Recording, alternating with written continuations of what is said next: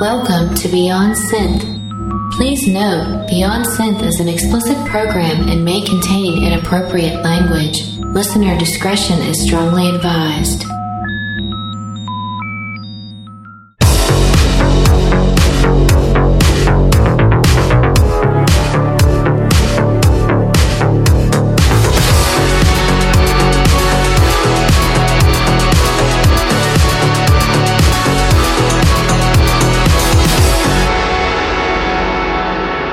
Hey there, welcome to the show. My name is Andy Last, and you are listening to Beyond Synth. This is episode 41.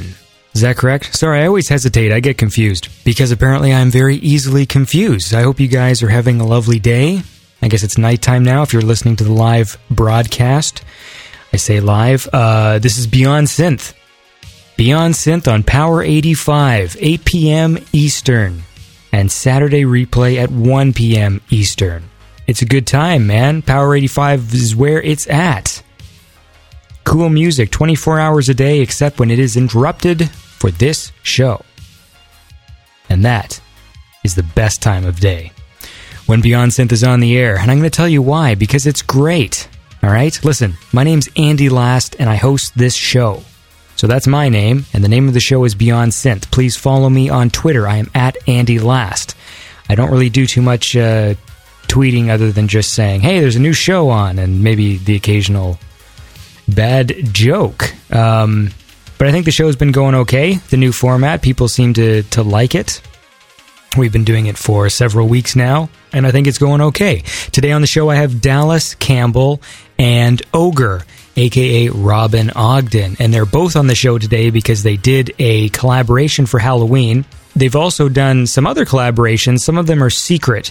So during our chat, you're going to hear us sort of giggling quite a bit about these secret projects. And it's nothing crazy. It's just they did a collaboration and it hasn't been released publicly yet. Now, I got a chance to absorb that secret project that Dallas and Ogre worked on. And it was a really cool thing.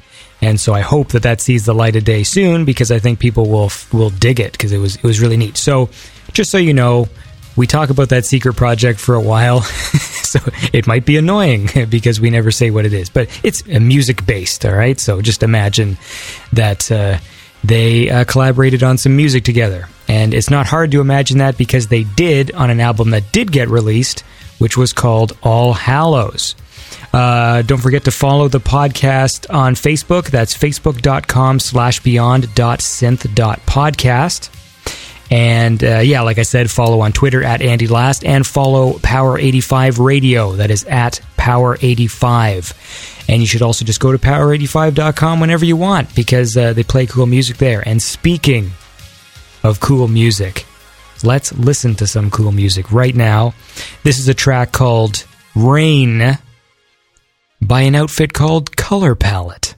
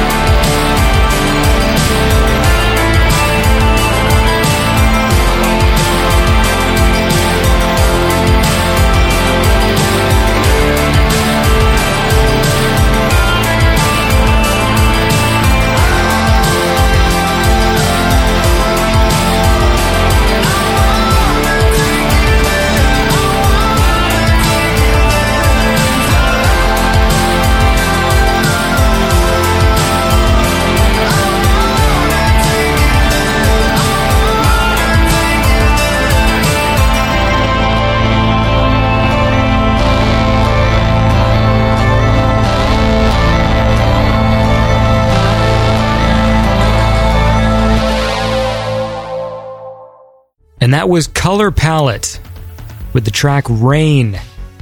And you can head over to the SoundCloud and check it out.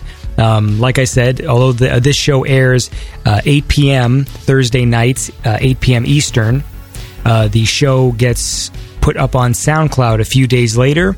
And if you're listening to the download link, go to the SoundCloud page and you can check out all the artist links that are featured on the show. So if you have any questions, or if you want to know some more about those guys, man, all the links are right there, and I suggest you check them out, because all the music is awesome. And I'm sure they would love your ears on their work. If you're listening to Power 85, you should also check out Project Friday, which is on Friday nights on Power 85, which has been going for a long time now.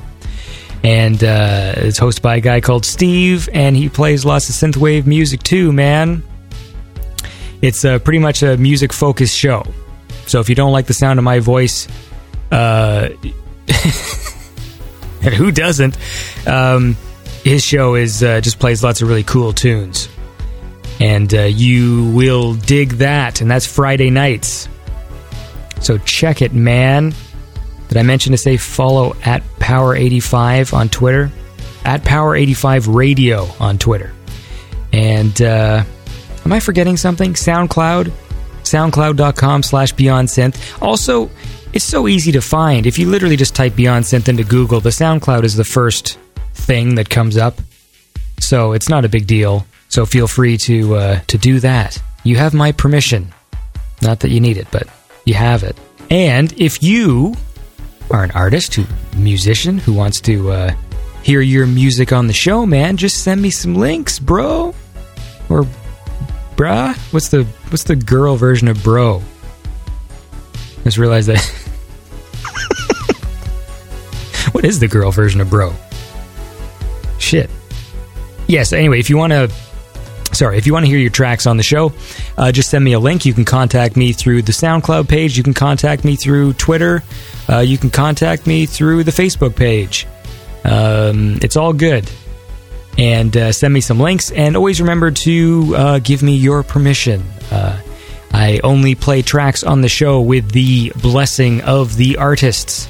So if you're going to send me some stuff, just make sure you say that, that it's cool that I get to play your tracks on the show. And speaking of tracks on the show, here's a track on the show. And this is Saint Samuel with a track called Wavelength 800.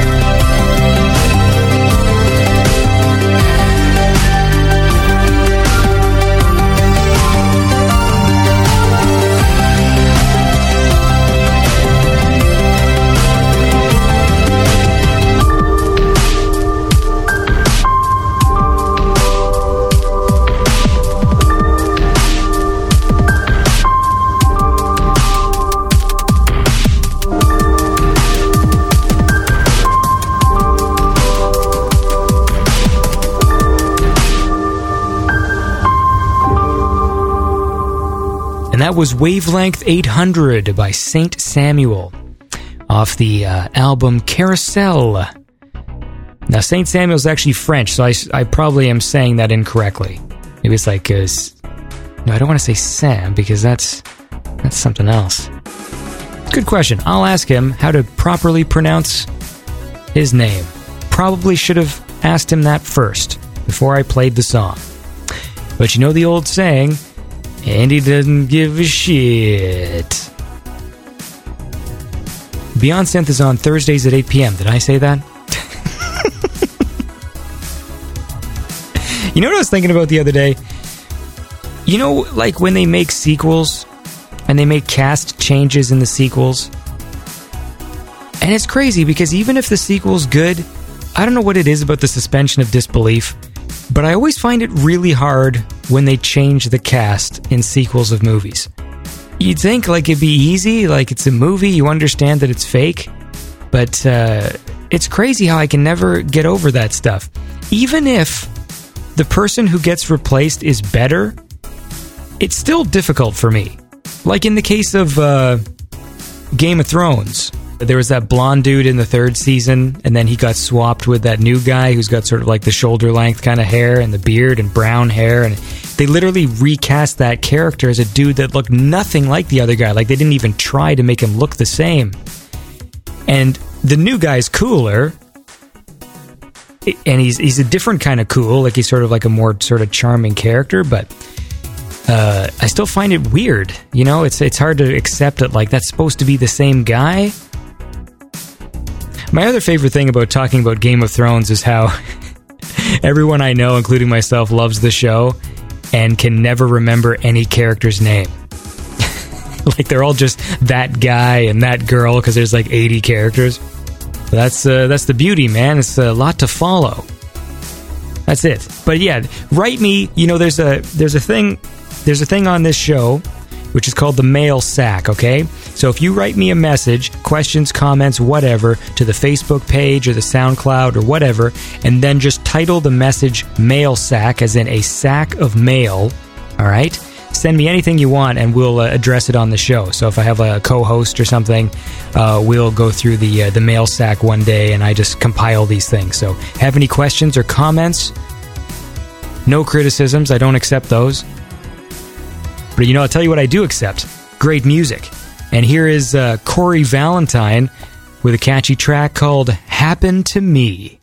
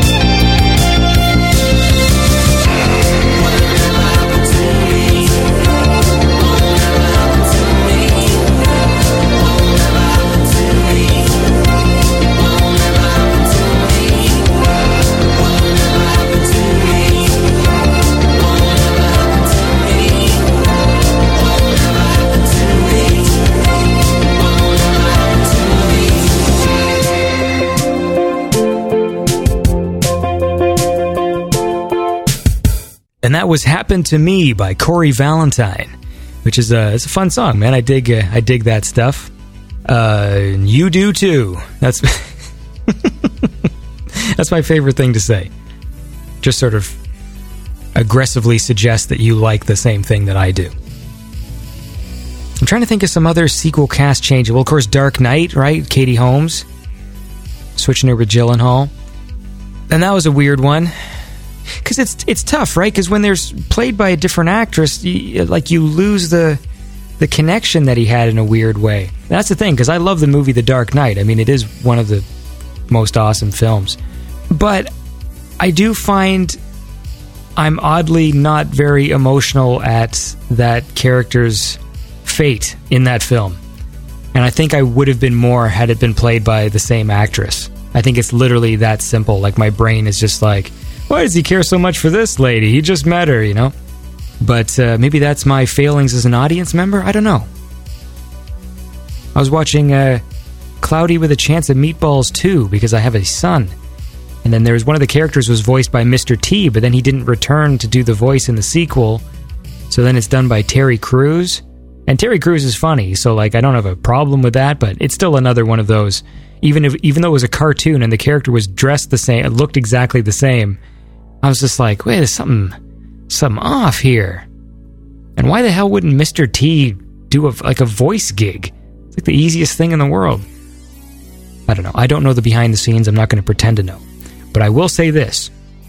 We're now going to listen to another track, all right? This is a track called Night Chill by Super Science. This was off the album Blood, which is sort of Halloween. So if you're wondering why it's sort of a spooky track, that's because Halloween, buddy.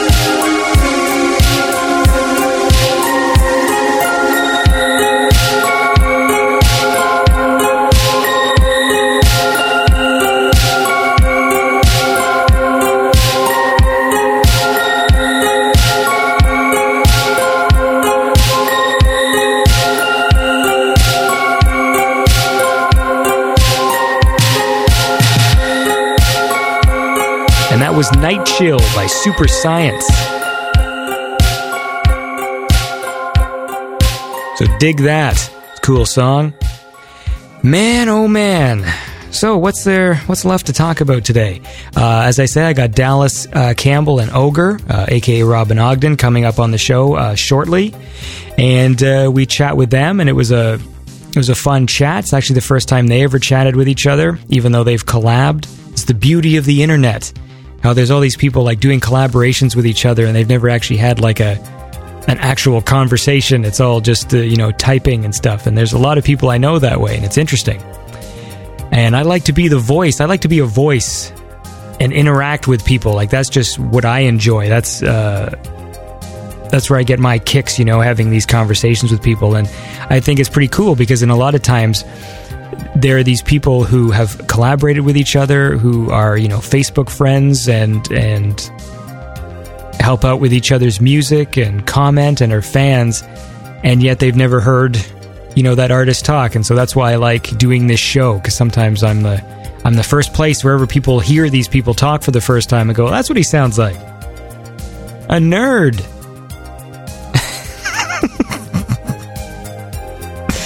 I'm just kidding, but yeah, everybody sounds like nerds. You know how it is. Hope you guys enjoyed last week's show. I enjoyed that one. That was a lot of fun. I like having surprise co-hosts, because that one was just completely unplanned. I was recording the show, and I just had my playlist ready, and I was just going to talk like this into the mic, and I just thought, man, this is dull. No, that wasn't why. It was because I couldn't think of anything to say. I'm rewriting history here. I don't even remember last week, man. It was so long ago.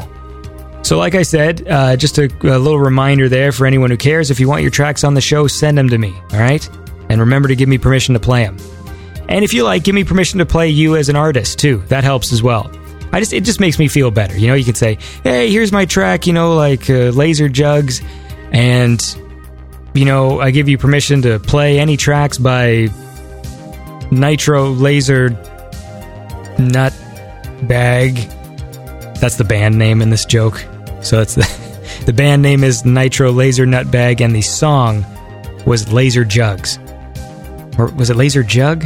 I'm an idiot. Listen, we're going to listen to some Miami Nights 1984, a quick little track, and you're going to love it, all right? So this is Reflex Training by Miami Nights 1984.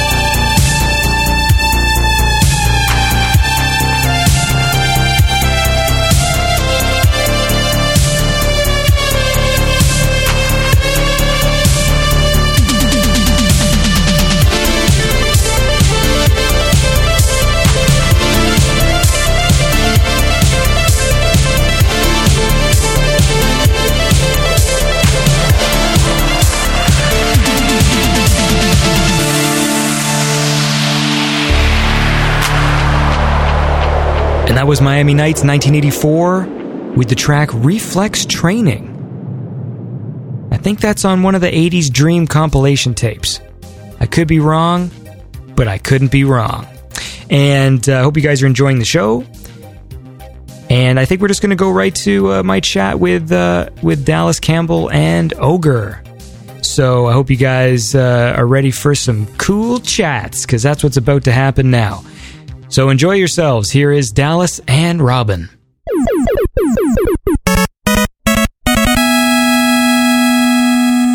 We're having a very relaxed sort of evening party today, although that's not necessarily when the show is going to air. Well, it airs at 8 p.m., so that's, we're only a few hours off. But I'm here with two very talented people who have collaborated with each other and who I've spoken with separately on many occasions. So I'm here with Robin Ogden, who is Ogre. Hey. And Dallas Campbell, who is Dallas Campbell. Hey. Hey there. Maybe you should remind everybody which one's which. So, Robin, you say something. Hello. And Dallas, you say something. How's it going? All right, man, it's going good. So, just so everybody knows, this is a very late night. Dallas is tired. He's been having lots of wine. Robin is very drunk. Very tired because the time difference. So it's like 3 in the morning where he is. And he's just come back from an evening at the pub. I have a bunch of pizza and poutine in front of me and a can of pop. I should be drinking water because you're supposed to stay hydrated for your voice, like on the radio. But if it been pop is technically like dehydrating, and then I'll end up with that NPR voice where my mouth is going to make lots of noises and stuff. And is that poutine salty? It is, man. That poutine is salty, and there's cheese and gravy, and it's like really low-budget poutine, so it's actually not very good. But I was taught as a child that if I don't eat this, some people are starving in another country who are going to be very upset that they are not getting the stomach cramps I'm going to get from eating this poutine, so I have to eat it all. You better eat that poutine. Yeah, man. Yeah, you better. I kind of want to try it, but... Well... I shouldn't eat into the mic. I don't know why I just did that. There should be a setting on the fucking channel strip that you just turn down, like just food noise. It just says food on it, and it'd be a useful thing for me right now. All right, so I'm here with the both of you because you just a few weeks ago, we're going to pretend because it's a few weeks from now. Yeah. A few weeks ago, you guys did a collaboration, which was cool. It was a Halloween thing. You guys have also done some other secret projects we're not going to talk about. I'm just sort of setting the stage for the fact that you guys, this may not be your first collaboration. Yeah. Maybe it is. Well, maybe it isn't. You guys both have this cool sound, and I'm happy that you guys have sort of found this sort of creative kind of partnership thing. I think it's pretty cool. And the other thing that's really cool is that you guys have done these projects, and this is actually the first time you two have ever spoken to each other, right? Yep. Correct. It's pretty cool. Yeah, man. Listen to that chemistry. Dallas will never speak to me again after this. And that'll be it. He'll be like, this guy. No, it's really cool. It's really cool. Yeah. How did it begin? Like, who reached out to whom? Well, no, Dallas hit me up a while ago. Like, a long while ago. You just, like, I think you added me on Facebook and you dropped me a line about Origin Seeds, and I thought it was really, really cool. That could be. Well, thanks. And then a bit of time passed, probably like a year. And then basically I remember reaching out. Oh no, that was it. I'd done 195 and Neon Vice. I remember, I think it was an interview of them. It was Lucy Black. And I was chatting to her and she was like, who would you like to do a collab with? And I was like, well, this Dallas Campbell, he's the man as far as I'm concerned when it comes to all things music and synthesis. I'd like to make some music with him. And then I remember we got in touch and we tried a track, and I'm pretty sure I messed it up quite. No, quite amazingly. It was three people. It was me, you, and somebody else. It was Jake? Yeah. Protector 101. But I don't know how. I don't remember how we got into the. I guess we just moved on from there. I don't remember what happened after that. I got in touch with you about doing a chat for Synthetics about... Oh, yeah. Basically just about production. Your memory is far better than mine. I've got... I've been writing the I don't even know what you'd call... What do you call an autobiography that's not an autobiography that's for more than one person? Just a biography, probably? A journal. That's just a journal, isn't it? My wife's grandma used to keep a daily log of of every awesome. Day. And so they're literally... There's these books that are this stack of books, and every day there's like a few point form notes about what happened that day, but it goes back like decades. Wow. Were there insights, or was it just a list of things that happened during the day? Yeah, I don't think they were. I don't think there was any like emotional attachment put to them. It was more just like, Johnny visited today. Just what went on. Yeah, so and so's dead. You know, stuff like that. And there was no emotional attachment to that entry. Dallas, when I first met you, it was sort of like a similar thing. Like we must have been like Facebook friends for some reason, and then you just shot me a message with Origin Seeds, like I think the same way, because I remember going like, oh cool, because like you sent me the album, I remember, and you're like, hey, I'm just sending this to my pals. I'm like, oh cool man. And then I was like, oh wow, like because I really dug it. In fact, I played some Dallas Campbell tracks a few weeks ago. Hey, thanks. I think I mentioned this to you in a conversation a while ago, but whenever I put my synthwave playlist on random, yeah. Dallas Campbell always comes up, and like that playlist has maybe like 2 or 3 days worth of music.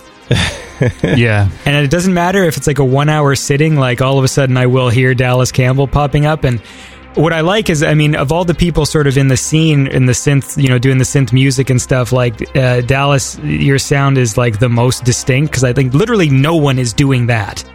That's sort of the spacey, like, late 70s synth stuff, like with the kind of funk. Like no one does that sound. Thanks. I don't know what it is. I just, whatever. I just do it.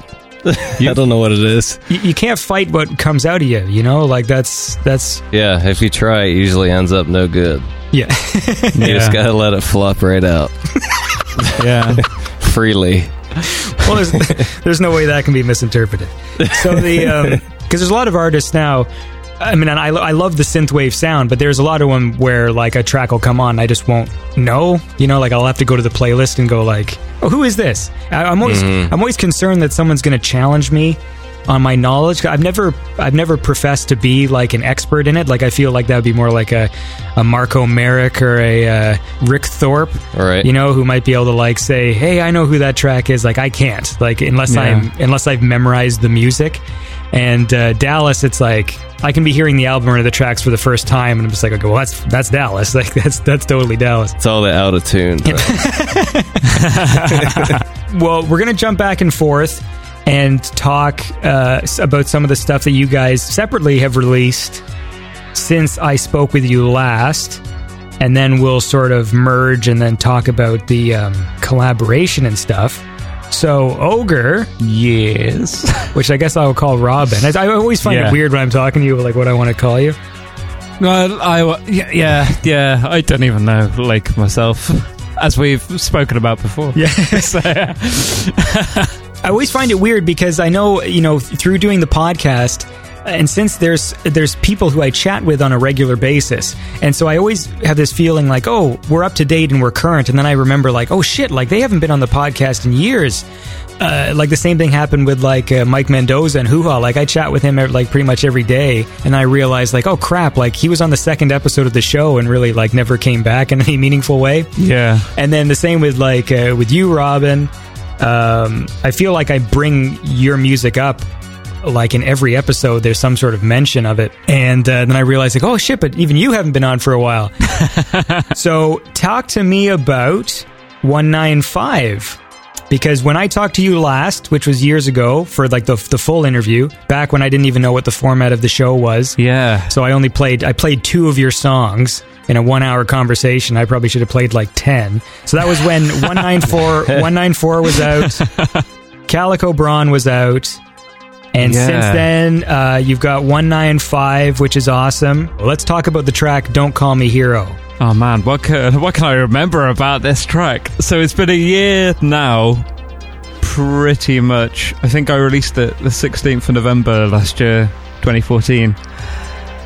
Don't Call Me Hero, Christ, let's have a think. I remember being very drunk when I wrote the melody of that. I remember going to a pub quiz and coming back quite late at night. Did you win? No, we came second. And there were some very niche James Bond questions, if I remember rightly. In fact, it was about who wrote the theme to From Russia With Love, which I thought was a guy called Matt Monroe. It turned out he just sung it. Anyway, it might have been some Andy Last trivia that we might have been able to get by on.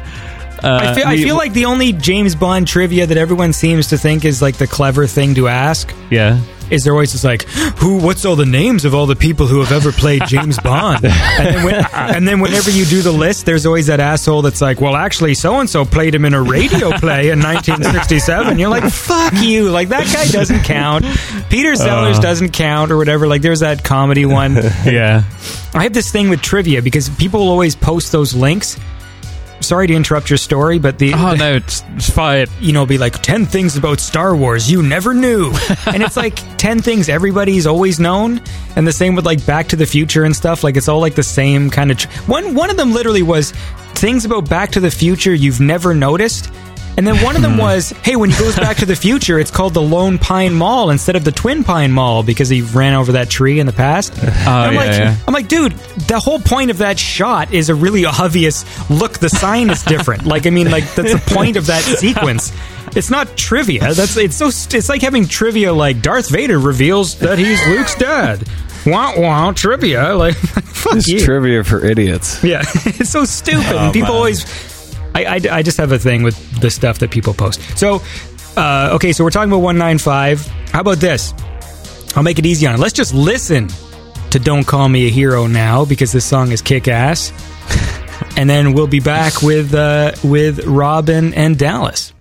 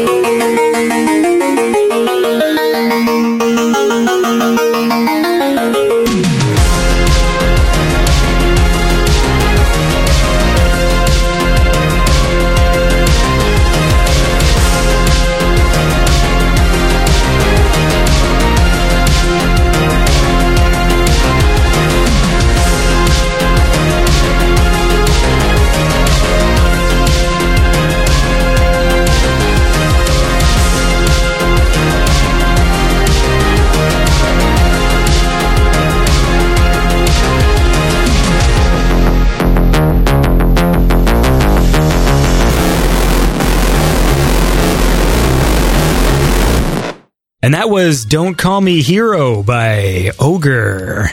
And I'm back with Ogre, Robin, and Dallas Campbell. I love that track. Yeah, it's a cool song, man.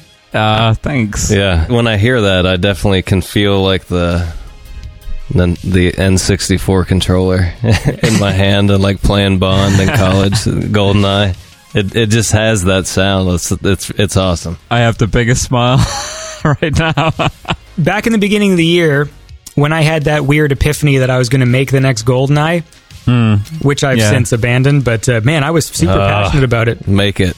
I was passionate, man, but it once I played GoldenEye X, it sort of, the thing faded away. But yeah, that was the track I used in my demo trailer. I was trying to learn like 3D animation. Like, what a weird phase! Like, that was a quick phase of my life where I thought, "Hey, I remember design a fucking multiplayer video game." And I'm not a designer and I'm not an animator, but I thought I could do it. I remember us having some pretty lengthy combos. Everything I said, I meant. Oh, no, I know. I completely know that. It's just, I just remember us talking about all sorts. It was, it's a great idea. Yeah, because Dallas, you were in on it as well, because I just had this thing, and I think I talked to Damon Hatfield of IGN, who was on the show a few weeks ago, and I went on my GoldenEye rant. Basically, I just had this thing where I just feel that I want a company to bring back the multiplayer shooter that... has like the party game feeling, which is what GoldenEye and Perfect Dark had. So I've already been through that whole red, but that's where my brain was, and I just really want that again, like some, you know, like a shooter that's got a pick up and play ease that like a whole bunch of people can like throw on controllers, and you're not bogged down for hours in like stupid menus and stuff. You just jump in and play, and it's easy to play, but it's fun for everyone. You know, like, so yeah, that I really wanted to make that game, and this track.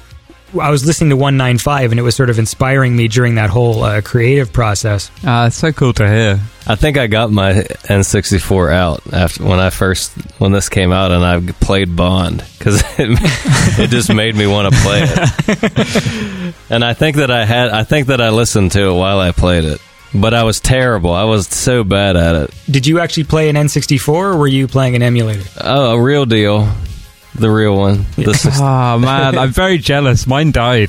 The motherboard just gave out. Oh, really? Yeah. It was really sad. I was clearing out my stuff from my parents like a couple of years ago. I found the N64 and I was like, oh, man, I'm so psyched. I've got all of these games. I just want to play Perfect Dark, GoldenEye, and my lady partner was super pumped to play Pokemon Snap for the first part. And it was dead. The motherboard had completely gone. So that's it. I rescued the expansion pack from it, and that was about all I could do. It was very sad, but yeah, I'll always have the memories. I don't think I've ever had as much fun as having, like, you know, a group of friends around or whatever, having a couple of beers and like playing GoldenEye, or even like, you know, Mario Party or any of those sort of things. So yeah, the high point of that, the 64, was right when I was in undergrad in college. So it was the daily get around the 64 and yelling and punching each other and. You know, puking beer everywhere. That was like a daily event. Bond and Turok 2, maybe. Yeah, Turok 2 had multiplayer. Yeah. That multiplayer and Bond mainly.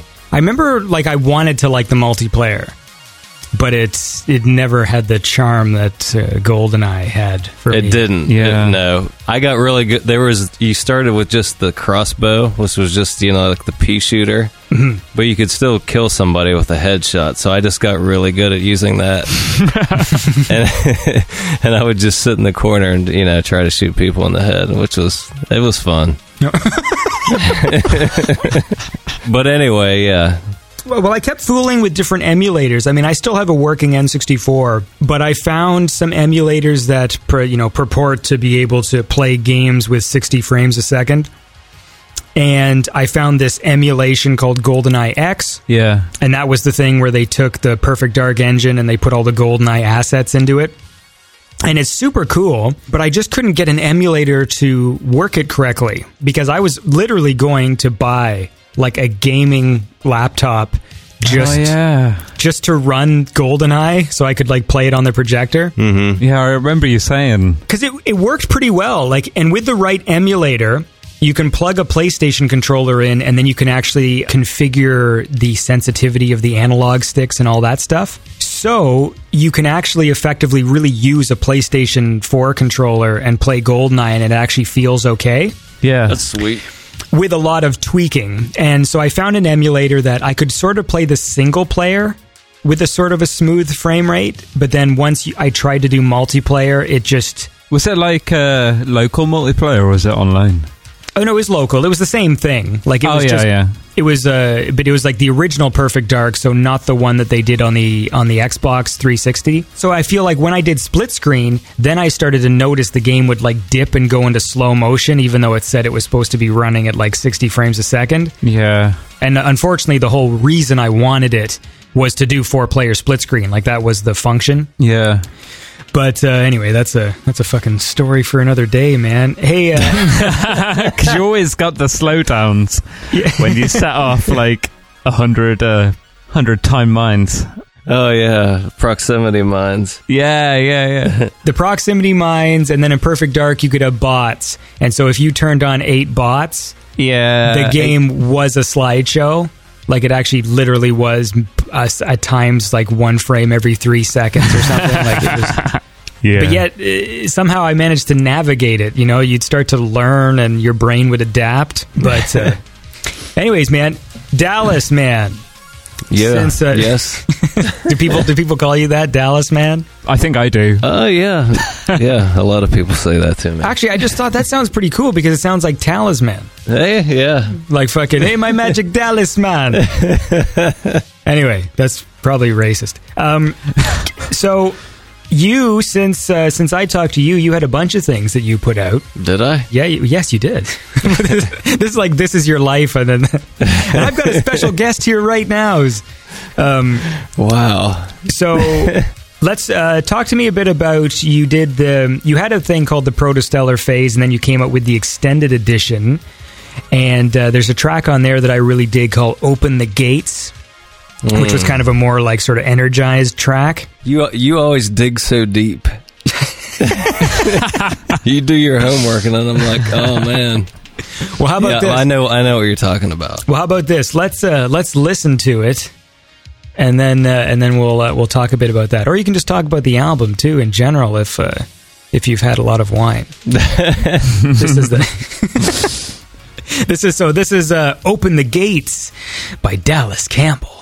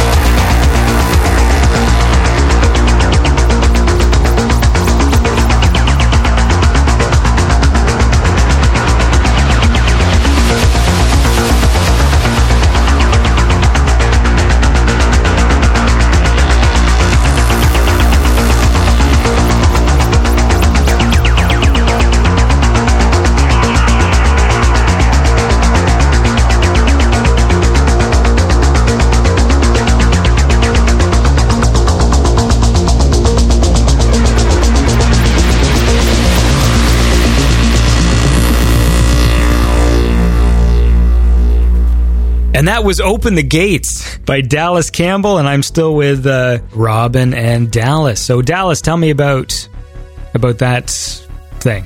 About that thing? Yeah, tell me about it.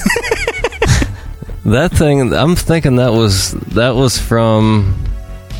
That's been a few years ago, at least.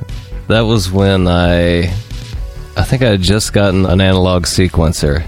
I had written that for it. It was actually a video. My friend and I, we used to make some videos, and I wrote that just for a little video we made one weekend. But that album, that extended edition, I just had like a few songs that I hadn't done anything with from that time period, so I thought, I'll just stick it on here. Maybe somebody will want it. Was that Jeff with the video? Have you ever seen all those videos? We used to make goofy videos on the weekends. My favorite is that meeting one. Yeah, that was one of the first and probably the best. Meeting, we're in a meeting. That stuff, that was fun doing that stuff. You don't do them anymore? Well, we're actually working on something now, but it's just like, synthesizer and like trippy graphic. He does some sort of animation, like cool stuff, and he's going to do something with that, and I'll do some kind of trippy stuff. Beeps and boops. Awesome. You're selling this to me, man.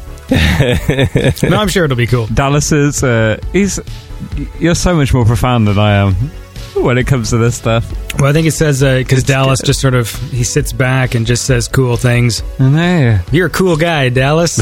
Sure is. I have terrible attention problems, so I'm usually drifting off like, should I make coffee? That's when do I have any coffee near me that I can reach? That's usually what I'm thinking about. Like, do I have any coffee near me?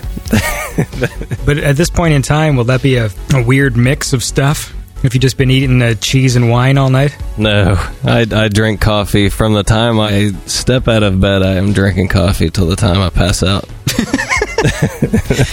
But how do you just have this, like, such a chill vibe about you, though. That's it. Like, if I had... Because I cut out caffeine, or at least I greatly decreased it, because it just makes me anxious as hell. Oh, man, yeah. I would just turn to stone if I didn't drink coffee. I would slow down that much that all of my molecules... Well, yeah, I might just turn into a black hole. Just collapse upon myself. I've given it up twice now. Both times have been disastrous. I'm now at the point where I will do it occasionally, but since I've cut back on caffeine so much... that I really do feel like that it's like a drug now. Like because now it really affects me as if I were taking any other drug and wanted a reaction. Like, oh, I'm going to take these pills and then I'm going to be awake all night or whatever. And now I literally, like, that happens to me with caffeine. Like, I'll go to Canadian coffee chain Tim Hortons and I'll buy myself they got this thing called a French vanilla. And it's like, it's meant to be like, I think it's supposed to be not a cappuccino. Oh, yeah, no, yeah, it's got the word cappuccino in it, but it doesn't taste like coffee at all. It basically just tastes like sort of a creamy, like, hot chocolate with a bit of sort of vanilla-y slight coffee taste, but very, very mild because I can't really do coffee. It's like I don't like the taste of it. So it's like basically drinking chocolate milk. And it's super artificial tasting. It's just a weird powder that they dissolve. If I drink one of those now, I'll be awake for a day. Like, it will actually, like, power me for a day. Wow. In the afternoon. That's pretty good. That's cost-effective use of caffeine, It is pretty good. But then if I receive any bad news during that day... oh, man. Yeah. Because that's when, like... Because it's great. I'll focus on work and all that stuff. But then if someone phones me and goes, it's just like, oh, Andy, like, oh, there's trouble or whatever, then I'll just be like... I'll just have a heart attack and fall over. And then they're just going to tell me that, like, a raccoon went through their garbage or something, then I'll be on the floor like shaking. Yeah. I think caffeine brings on quite a lot of anxiety. I just never put it together.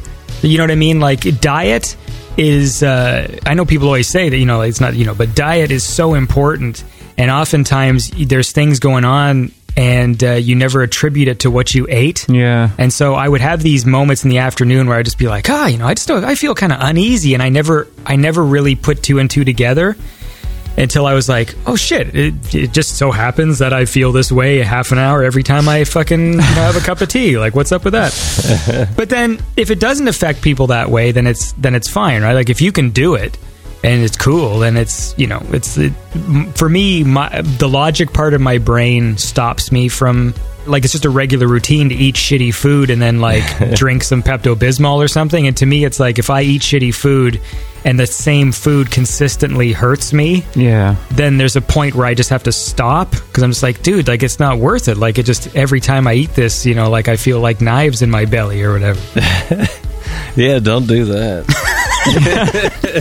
Don't do that, man, because no one wants knives in their belly. No. I don't. No, man. I know that I don't. Hey, Robin. Yeah. Let's listen to the track Negotiations Over off 195. Okay.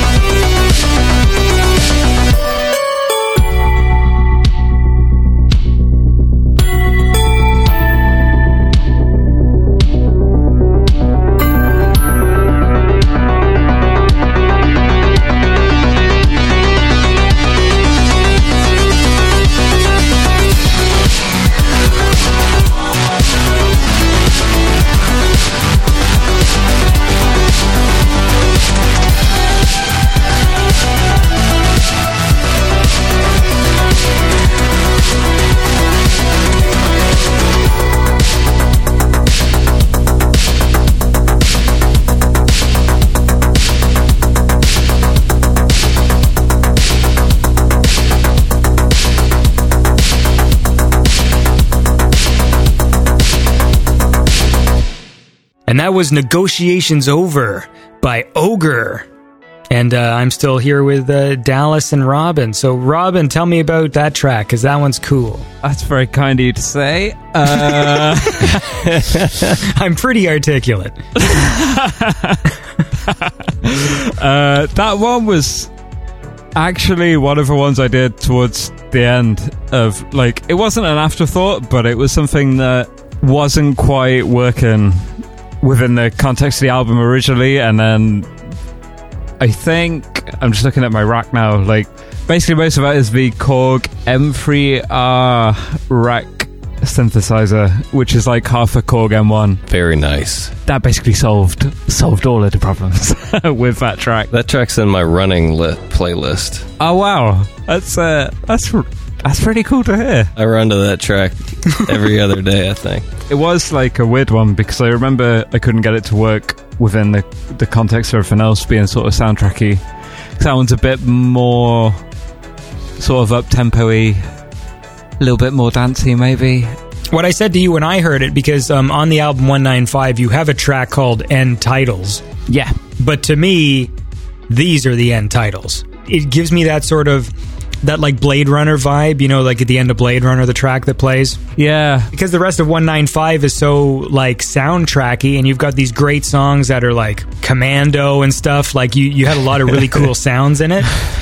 And so when this track played, I just felt that since it felt more like a song, yeah, it just seemed super appropriate that it would be like the credits music. I mean, it would have been more fitting as an end credit sort of thing, because it was, yeah, it was less soundtracky and more songy, mm-hmm. and a bit more of a banger, I guess. It was also pretty complicated. I remember, like, I try not to have that many things going on at once, but that one I remembered it was a bit of a mixed down hell scenario trying to get everything to sit right. And it must be even like super crazy with that fucking computer of yours. Don't jinx it. It's doing its... Hopefully. Yeah. Hopefully it's still doing its job. That's what Dallas and I were talking about when you were, like, fiddling with it before we started recording, was just how is it that you make, like, the music you make with a computer that seems to be that near death? Oh, man, yeah, I really need a new one. I really do. And my lady partner keeps telling me to buy a new computer before it's too late. And I lose everything. Quit buying so many cents. Yeah. I've been pretty good recently, though. I mean... Are you running Windows 98 on that thing? What are you running? 98 might be more stable. This is 7. 7. Okay, Windows 7. So I think that is one of the good ones, because they go every other OS, don't they, with Windows. Like, Vista was rubbish. I understand 8 was lackluster. So the next one, maybe that's out already, I don't know, should be good. Yeah, 10, because you get a free upgrade. I don't know, like, I use a Mac, but my wife has a PC. And it's crazy, we get along! But, Faye's running, my lady partner, she's running a Mac. She's all about the Mac. I feel like this is classier. I should call my wife my lady partner. It's always lady partner. It's lady partner classy. Friend. She's laughing in the corner of the room. Usually I just call my wife woman. I just yell at her and say, woman! Yeah, lady partner. It's suits all scenarios. Yeah, no, it's pretty good. She just calls me Robin. That's... We're going to change gears here. We're going to focus on Dallas now. Yeah. You also came out with this other album. It was called Oases. I did a little promo for it on the show. This is how I connect myself to all of your hard work. I basically say, you did a thing, now listen to me talk for 3 minutes, and then, you know. That's cool, man. But it's a brilliant album. Oh, you stop it with all that. No, you know what I think about album. That's a great album. You did a review, right? I sure did. All right, then, here. Let's make this show dynamic. I had a song that I had picked out. Why don't you remember what you wrote? I will even let you pause to reread what you wrote. That's a tough one there. That is a tough one. Because I didn't do a track-by-track sort of review. Did you do like how it made you feel inside? I guess I kind of did. I definitely dealt with the opening and the ending quite heavily. But also just kind of like how important I thought it was as an album. But he probably talked about Pillars. I did talk about Pillars. Pillars was the one I was going to bring up. That's the one I was going to mention. He talked about Pillars, I'm pretty sure. Then that fucking works perfect. Can we play it? So let's listen to the track Pillars off the album Oases by Dallas Campbell.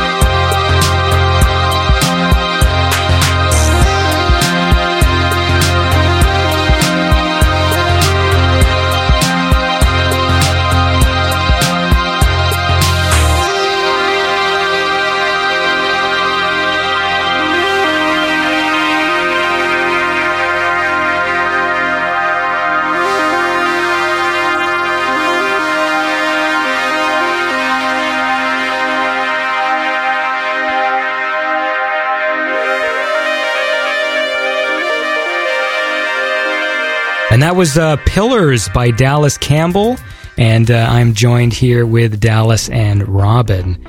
And yeah, so we were just talking about that. Robin wrote this lovely review of your album. That was very kind of him. Wow, it was a hell of an album. Maybe I can dig it up here. Dallas Campbell's Oases in the Desert of the Real. Now, that's the one. That's gotta be it. I love the way Robin writes. Do you mind if I read? Go ahead. Yeah, read it. This is what Robin wrote about Dallas's album. I'll just read the first paragraph. I often find myself considering the role of authenticity in retro electronic music, and indeed music and art moreover. Without wishing to engage with the ins and outs of overplayed hardware-software rhetoric and oft-quoted ideas of representation and I can't even say that word. What? Simulacra? I think it's simulacra, if simulacra? I remember right. Yeah. All right, I'm going to stop. I firmly believe in the relevance of vintage synthesizers and have the utmost admiration for musicians who practice authentic production methodologies. Dallas Campbell is certainly one of the latter, a producer paving his own way down the road less traveled, building cosmic musical pagodas, like last year's full-length Origin Seeds, and teaching old synthesizers new tricks on the way. So how do you feel about that, Dallas? Was that flattering? That's ridiculous. Hey. Very nice, though. Thank you. But... No, I love the way Robin writes, because you like your use of language. Like when I wrote a review of 195, on Synthetics, and it reads like a child compared to the way you write about fucking... Oh, man. He writes that stuff, and he sends me a track. I'm like, dude, it's good, man. And then I've got to put that English masters to use somewhere, you know? Like... years of education avoids right, so so you've got Pillars here. You say, Pillars surrounds you, enveloping your ears in lush analog polyphony. The cerebral complexity of the evolving arpeggiated sequences and the live leads are firmly grounded in an ever-present, rock-solid, classic boogie groove. The groove is a core character of this album, established early on, and will be your companion for its duration. This is great. Yeah. Very nice. But... very nice. You were on a roll that day. I love that album. That was the... Thank you. That was the magic. Thank you about that. It's a great album. Can you talk to me about Pillars in a way that matches the language of what Robin said about it? No, not at all. But I mean, I don't think I could. I can bumble around a few words about it, but... A lot of the boogie he talks about comes from I was using a lot of preset drum machines at the time, and they all kind of have a little bit of a swing, kind of different kind of boogie feel. So a lot of that kind of translated to the album, you know. You sure love them drummers, though. They're great. Yeah, they all have a little certain swing to them, that little character. Yeah, they got a charm for sure. Like, it's really cool. I still need to send you the patterns off that organ I got. Oh, yes. Yeah. I still haven't sampled them, but I found that I can kind of slight... If I push the tempo thing all the way down, you can basically sample the individual hits. Yes. Yeah. Good idea. I'll hook you up. Thanks. It's a job for the weekend. Not to get too advanced, but compare and contrast your two production styles.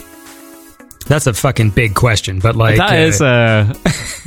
And you've got 2 minutes. Well, because people... You know, I get people who message me about the show, and sometimes they want to hear a show that's more technical, and I keep promising that I'm going to do one of these days. And I did say that if I did, I was going to have you two on for that. Yeah. Just because I wanted to get people that had different production techniques, you know? And so, like, Dallas, you're doing, like, you've got that room full of, like, 50 keyboards or however the hell many you have, and you're big into sort of the you know, the collection of old gear and stuff like that. Then I wanted to have someone on who, because I think sometimes people feel like it's lesser, like, because I talked to somebody else and I mentioned the idea and they were like, oh, but I do it all in computer, right? And I'm like, well, that's valid too, you know what I mean? Like, they're all different. Well, of course. Yeah, all of it. And what I wanted to do was really get all the different things. And then what I love about Robin is just that he will do field recordings for noises and stuff. Oh yeah, he's great with that. And I made Dallas a load of tape loops and posted them over. Yeah, he made a tape loop for me to use in my 4-track. Nice. He's great for the sampling. I do love the sampling. At all times, he's always sampling something. Yeah, it is a massive question, though. Like, we both have different musical voices, I guess. I mean, like, it's probably easiest if we talk about this in terms of, like, what we've been working on together, I imagine. I think we maybe have become more similar the more we've worked together. Less in terms of, like, the notes we write, but, like, I would have said, even before we started collaborating, like, I was using less analog stuff, just sort of digital crappy rumpler rack stuff from the 80s, and then I got this Monopoly last year, which basically changed everything. You won that, though, didn't you? Wasn't that part of it? Yeah, I was given it by Craig Connor, who was the director of audio at Rockstar Games. Ooh! And he did all of the music to the Manhunt games and the early Grand Theft Auto games, and he was basically in charge of all of the sound for all of the later Grand Theft Auto games up to Grand Theft Auto 5. So, but, like, I've got to know him, and he's a really cool guy. Like, I hung out and got pretty drunk with him back in July or something, and he's a really cool dude. But yeah, I don't know, like, we're on the same page, I think, Dallas and I would have said, in terms of what we're up to. Oh, yeah. Well, I think you guys are big on the, like, live recording in real synths and stuff. Oh, yeah. As opposed to, you know, doing them in the computer. And also, I see lots of videos where you guys will post, and you, Dallas, too, like, where you're, like, sort of fiddling with, like, you know, big weird old equipment and stuff, and doing weird experiments with them and things like that. Yeah, that's all Dallas, man, pretty much. Like, if there was ever a painting or a picture of me, it would be just sitting there like turning one knob. That's what I enjoy. Yeah. And then there was this thing you collaborated on that's still a secret, you two, but I just say that because when you guys did that project, and I was lucky enough to sort of see it, or hear it, I should say.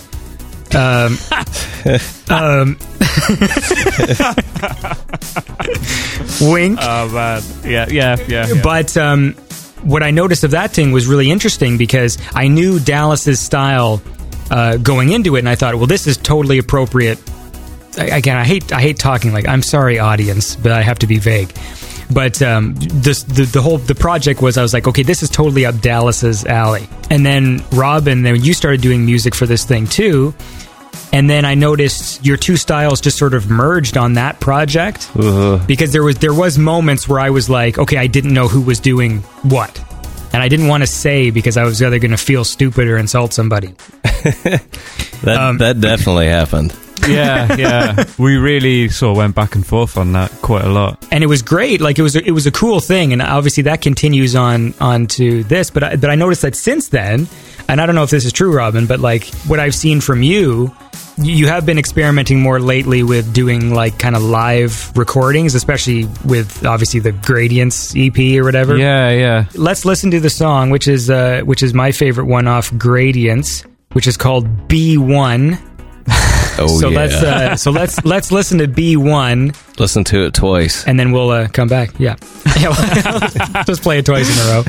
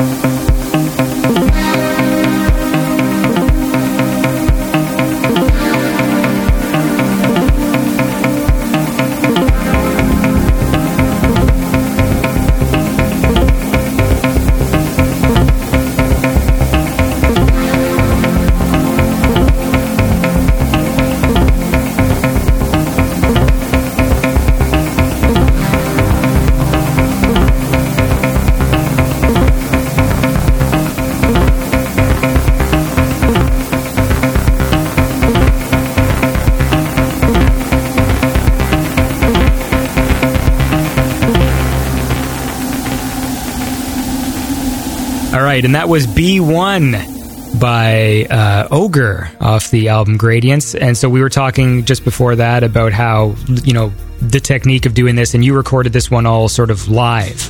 Yeah. And was that sort of inspired by the project that you guys were working on, or was that just something else, or did you get the idea while you were doing it? Or oh man, I don't know where the idea came from particularly, but it was definitely inspired by what Dallas and I had been up to previously. Like, without a doubt, that was probably one of the biggest sort of influences on that whole thing, and Dallas himself. Like, man, that, you know, just like the whole methodology that we'd taken with the secret project, which we had, like, we're not supposed to talk about, but I just really dig the idea of playing music, you know, like a lot of the stuff that we've done together and stuff I've done, like even with work and whatever recently, has all been, you know, you just jam it and see what happens. But words to live by. Well, that's the thing, like, it's all about, or for me a lot of the time, like serendipity and happy accidents, you know, like you never quite know where it's gonna go, and sometimes it'll be bad and sometimes it'll be really cool, or at least I think so. What I liked about Gradients was just because, since there was a few moments on there where you even hear like some real tape wobble and tape glitch and stuff, so, which maybe bothers you, but I remember thinking like, oh, that was cool, like, because it felt real, like it was a real moment. So yeah, I love that album is one of my favorites. That's I listen to that one every day. That's very kind, man. Like that tape vibe, that is, it's from 1974. It's a Type 4 metal cassette that I have had for a couple of years now, and I've been saving it for a special occasion, and it became the master cassette copy of the album. And it took I didn't realize how badly demagged and stuff that tape was until I listened back to the actual take that I was happy with, because it took about, not gonna lie, it took 6 takes probably to get it right, and a week of rehearsing over sequences and stuff. I don't think it took you that long. Well, I don't know. We were working on other stuff, and you're like, hey, I recorded these songs. I was like, dude, when the heck did you do this? It took a little while, but it was a lot of fun. It was a lot of fun. And that's the sort of stuff I want to do live, if I ever get to play live, I think. I just dig all that whole, idea that things aren't necessarily 100% rehearsed, but, you know, there's room for error. But that error might be good if you get what I'm saying, you know. It's exciting, man. Yeah. That's what it is. Yeah. You feel the energy and the heart that goes into it. I think that's the tricky thing about, because there's a lot of music that I know, you know, is made 100% in the computer and it's cool, but sometimes it can be slightly sterile, you know, when it's, when everything's perfectly, you know, hitting on the stuff. And even when you're using like a sequencer or something, but it's a real one. Yeah. There's still, I don't know, there's just something that's it's slightly imperfect, you know. Mm-hmm. And there's definitely a few bum notes and gradients. Yeah, you know.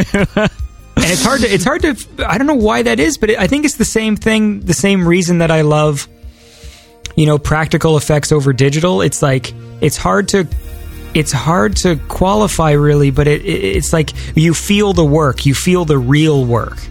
Yeah. And even though, you know, I can't dismiss that, you know, CGI takes a lot of work from hundreds of people who, you know, work a long time. But there's something about just when something's real, and that even when the effect is flawed, if it's real, it's still stronger to me. Because but it's hard. I can't explain it. Like, someone could argue with me the opposite and go but you know, each CGI takes 50 guys, 200 hours of, you know, in 10 months of work to do, and I'll be like, yeah, but then there's a big rubber Arnold head in Terminator 1, and for some reason I like it, even if it is cheap looking. It gives it a human touch. Yeah. I think it's the same reason why I like being able to see the thumbprints on claymation. Yeah, no, I know what you mean. Yeah. Like literally a human touch. Yeah. I guess that'll sort of bring us up to speed to a collaboration you guys did that we can talk about. Yeah. which was your Halloween release called All Hallows. Mm. Yes. And it was cool, man. Thanks. Thanks, dude. So what exactly, because you're sort of, your credit is Ogre and Dallas Campbell on every track. Yeah. So how did this work? Like, what is the collaboration going on here? Dallas is the guy who suggested this one. Yeah. The secret thing was his idea. And this was my idea. All right. My suggestion. I got a Farfisa synth, and I was like, dude, we should do a Halloween album. But I said, can we at least come up with, like, you know, a few songs? Or because it was maybe 3 weeks ago or so. Yeah. I had like a half of a song written. We were like, you know, we'll give it a shot, see what happens. And I think you pumped out a few. Yeah. Like four in a night or something. Yeah. And then you went on vacation. Yeah. Then I buggered off to Cornwall for like a couple of days, and I came back and you'd written like 8 tracks. And it was amazing. Yeah. And then I think we traded a few back and forth. Yeah. And we kind of tracked over each other's, maybe, you know, like half of them. And then that was it. We ended up with a bunch of songs somehow. And it was really fun. You guys are using different software, right? So like, does that... Yeah. I know you're probably just trading stems or whatever, but I mean, does that create an issue or... No problem. Apart from my internet. That's the only... His internet is terrible. Yeah. But we use... we just sort of work on... You know, we fire stuff back and forth and jam over it. We got in the groove because we did that. We did the other project. Yeah. And it was a lot more work, so we were kind of already knew how to pass stuff back and forth. But at least that secret project was worth it with all the accolades you've received. Well, we'll see. It should... No, with any luck, it'll see the light of day like early next year, the secret project. But All Hallows was great fun, and we managed to... I had like this idea for a while that I was kicking around of doing like a sort of multimedia, like you pair an album with a short story or something, and we discussed it and thought it might work, and then I had a little bash at writing something. I'm not very good at creative writing, truth be told, and my lady partner saved the day, and we got it edited. And it sort of miraculously worked on a track-by-track basis, and then we wound up with a cool concept. So it all panned out. Wait, so there's a story for this album? Oh, yeah. You can read it track by track, and there's a PDF bundled with the download. Oh, shit, I should look at that. Yeah, it's good. It's really good. Yeah. And I only wrote, like, a little bit of it, really. So. Okay, cool. Yeah, no, I thought it was just, like, cover art. Okay, well, this is news to anybody who bought All Hallows. Look at that goddamn PDF.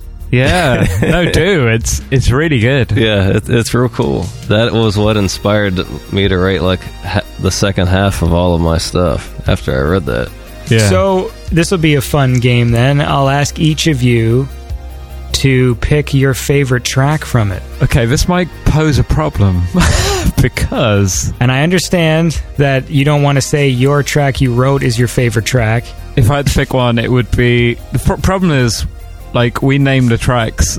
I'm gonna have to look up what the heck. Yeah, exactly. Oh, I see. I'm not gonna lie, we named the tracks pretty hastily because that was my job. Well, it wasn't your job. It was we were waiting for this story to be like finalized, and then we were gonna pick names from each paragraph to go along with the track. So like, if I were to say like, oh, my favorite track is Dallas Mix 6 of this one or whatever, you know, like I think. But if I were to pick one, it would probably be track number 2, which is Last Rays of Daylight. Last Rays of Daylight. In fact, I was going to say something daylight, but I didn't want to get it wrong. But that's the one. Let's listen to this one, man. This is Last Rays of Daylight by Ogre and Dallas Campbell, off the album All Hallows.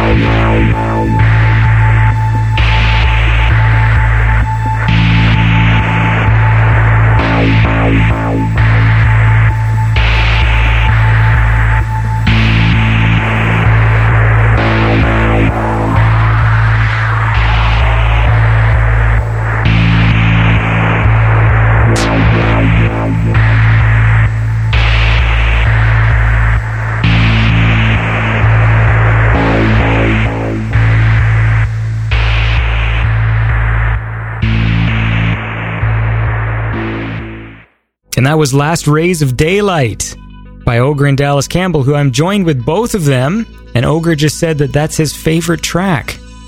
Yeah, I think so. I don't want to put you on the spot. I think that is my favorite track. That's like one of the first ones Dallas sort of kicked, like, you know, he started that one up, and that chord progression, which is his farfisa. Yeah, that was the chord progression. I just recorded it fooling around when I got that synth, and I was like, oh man, we should just.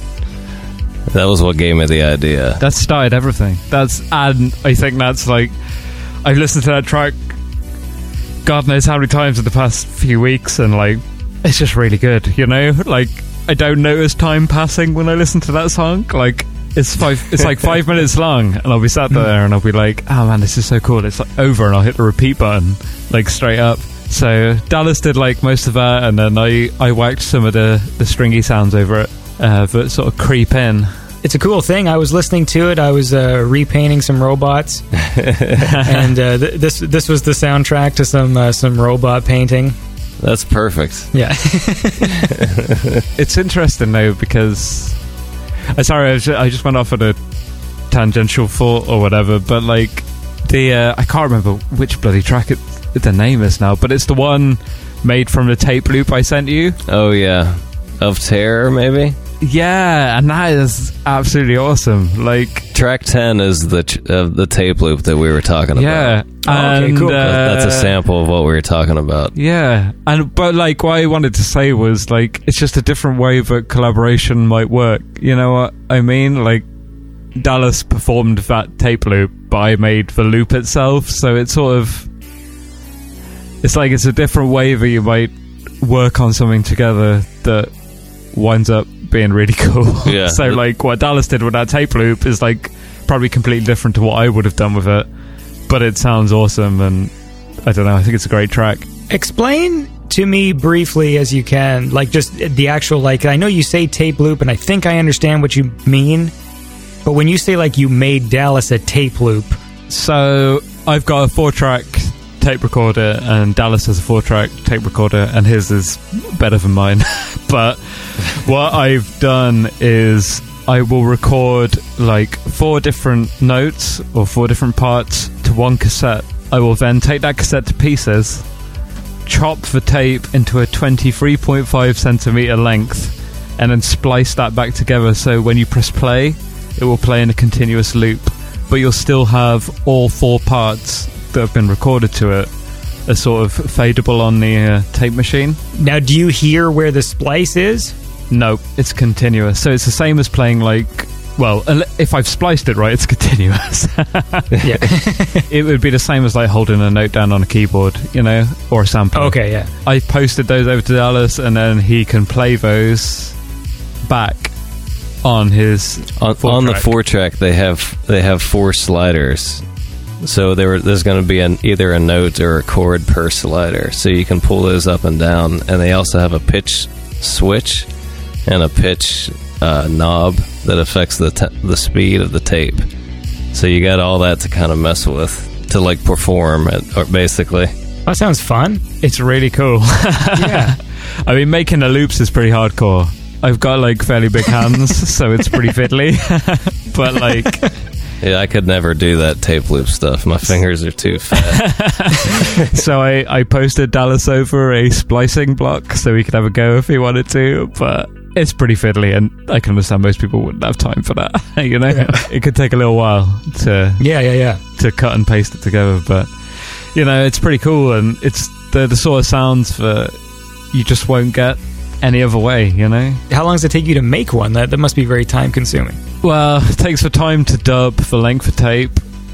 I can probably splice one now in about sort of 10 minutes. Between 5 and 10 minutes it take me to do it, because there's a lot of swearing and and messing around. But yeah, I don't know, it's actually probably doesn't take as long as you'd think, but it's a lot of fun. So I love doing that sort of stuff. Dallas, I'm going to throw that question to you now, man. Favorite song? Yeah, favorite song on All Hallows. I would probably Silhouette. Track number 9? Let's 11? See. 11 or 9? 11, I think. 11, maybe 8, 11. 9, 10, 11. Yeah, 11, yeah. Ah, Well, let's listen to it then. This is a track called Silhouette off All Hallows.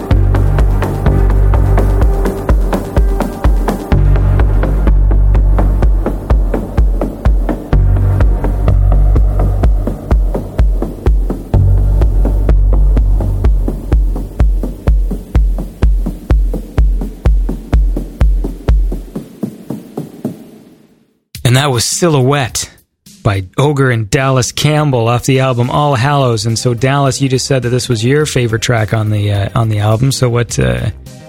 Why? Because it's good. Yeah. No, that one's all Ogre. It's just so good. That main like theme, the little kind of sequence that's in that song is... That's my impression of it. Yeah. It's pretty good. Yeah, I love that. It's so intense. And I think that's what's cool about this album is because not knowing how you guys collaborated, I mean, getting a bit more of a sense of it now, is that I listened to that whole thing and I never... You know, like, you guys were blending together, because I never really was like listening to a specific track and going like, oh, this is clearly like an Ogre track or whatever. Like, I really felt that the style was consistent through the whole thing. Cool. Yeah, that's really cool to hear, actually. I do think David's work on the mastering really helps smooth things out. Klug? Yeah. Oh yeah, Klug. He is I just love to say that guy's name like I know who he is. He's the Don, man. Like, that is how you say his name too. Yeah, Klug. Yeah. Klug. He's one of those guys. I remember from hearing your chat with Andy Last last time, actually. That it That's was me, Klug. Man. That's you. Yeah. David did some absolutely amazing mastering for us. I felt very lucky. Like, he did a hell of a job, you know? So he probably did that pretty quick then, right? Like, what was the timeline of this whole thing? I mean, he must have mastered in a day, I would have thought. Dallas will probably know more than I did. Yeah, he was done in like a couple hours, I think. But then, like, that's what super musicy people can do, you know? Yeah, luckily we know some cool artisty type people that helped us out. I mean, I think Faye did the art in all of Well, it probably took like an hour total. She probably did the actual picture in like 5 minutes. That was just me over her shoulder saying like, oh, the font needs to do this. Or, yeah, the art's great. Move this a couple of pixels to the left and stuff. But she did a great job. I really like it. Yeah, no, it looks great. It's very... Soul Bass was the point of reference. Sort of Hitchcocky. Although in the actual cover art of this thing, it's just Robin and Dallas. It is. Yeah. I mean, more people know me as Ogre or OGRE, but it's always going to be Robin and Dallas, really, to us anyway. So, isn't that the moral of it all? If there's a moral to this fable, that's going to be it. Well, guys, I think this has been a fun chat. This has been cool. It's the first time you guys have ever spoken with each other, even though doing all this collaboration and lots of great music between the pair of you. Thank you. And thank you. And Robin Ogden does the theme song to Beyond Synth, which is a track called Sure Thing off the album Calico Brawn. And thanks to Dallas Campbell, who has provided some elements for the intro, i.e., his wife. I like her. Yeah. Oh, shit, I forgot to... Since I've started doing the new show, I'm still trying to get back into the groove of all the, like, business. Because I do mean to say that stuff at the beginning of every episode, but I think I forgot to with, like, the first two. That's cool. But everybody knows. Everybody asks me the same shit on, like, SoundCloud and stuff. Like, if they're new listeners... Literally, like, the start of every episode, there's always a comment at the beginning, like what's this song? I probably owe you a commission or something, you know? Well, at this point. Or vice versa, I don't know. As long as someone's making some money off of Beyond Synth, because it's sort of any money I spend on Beyond Synth just goes right into the Beyond Synth deficit. Because it is a money losing operation. But did you know? Did you know? You are one of the only, if not the only, synth podcast around. Well, I'm probably like one of 15 now or something. Like, there's quite a few. I don't think so. No, there's quite a few. But well, we can pretend mine's the best one. Well, I'm going to pretend all viewers are pretenders. But anyways, man, it's been fun talking to you guys. This has been like a fun night. All had drinks and pizza respectively. Yes, it has been a fun night. Thanks for chatting with me. I feel like, man, the second you turn your microphone off, you're just gonna like fall onto a pillow.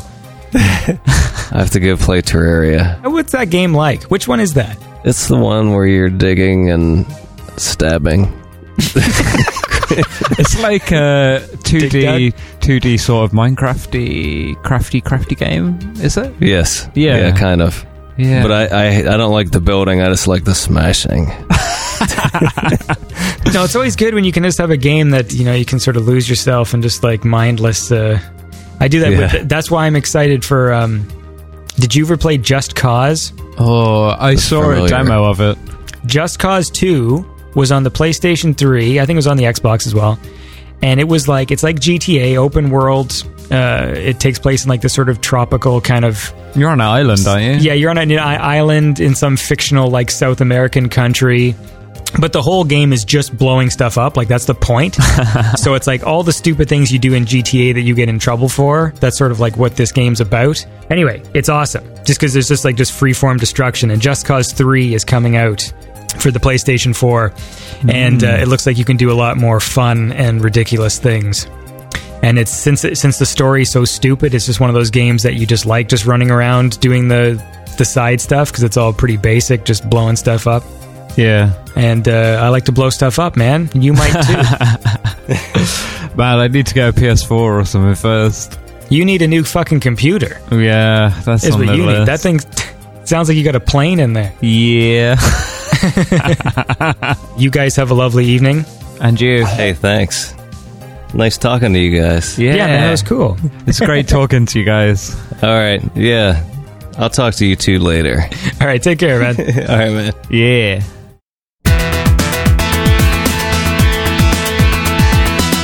And that was my chat with Dallas Campbell and Robin Ogden, aka Ogre. Hope you enjoyed that. We had a lot of fun, and I enjoyed it too. And that is the end of the show. So I hope you guys are having a lovely day, lovely evening, lovely morning, whenever you're listening to this. If you listen to this at work, on the bus, sitting at your computer, playing video games. I wouldn't recommend playing video games. I feel like my nonsense would be distracting, but that's not for me to say. Anyways, guys, thanks for tuning in, and we will talk at you next week. That is not the catchphrase of this show. I'm trying to come up with a catchphrase. I'll think of one. Anyways, dudes, this has been Beyond Synth on Power85.com, at Power85 Radio, at Andy Last, and I'll see you at next week.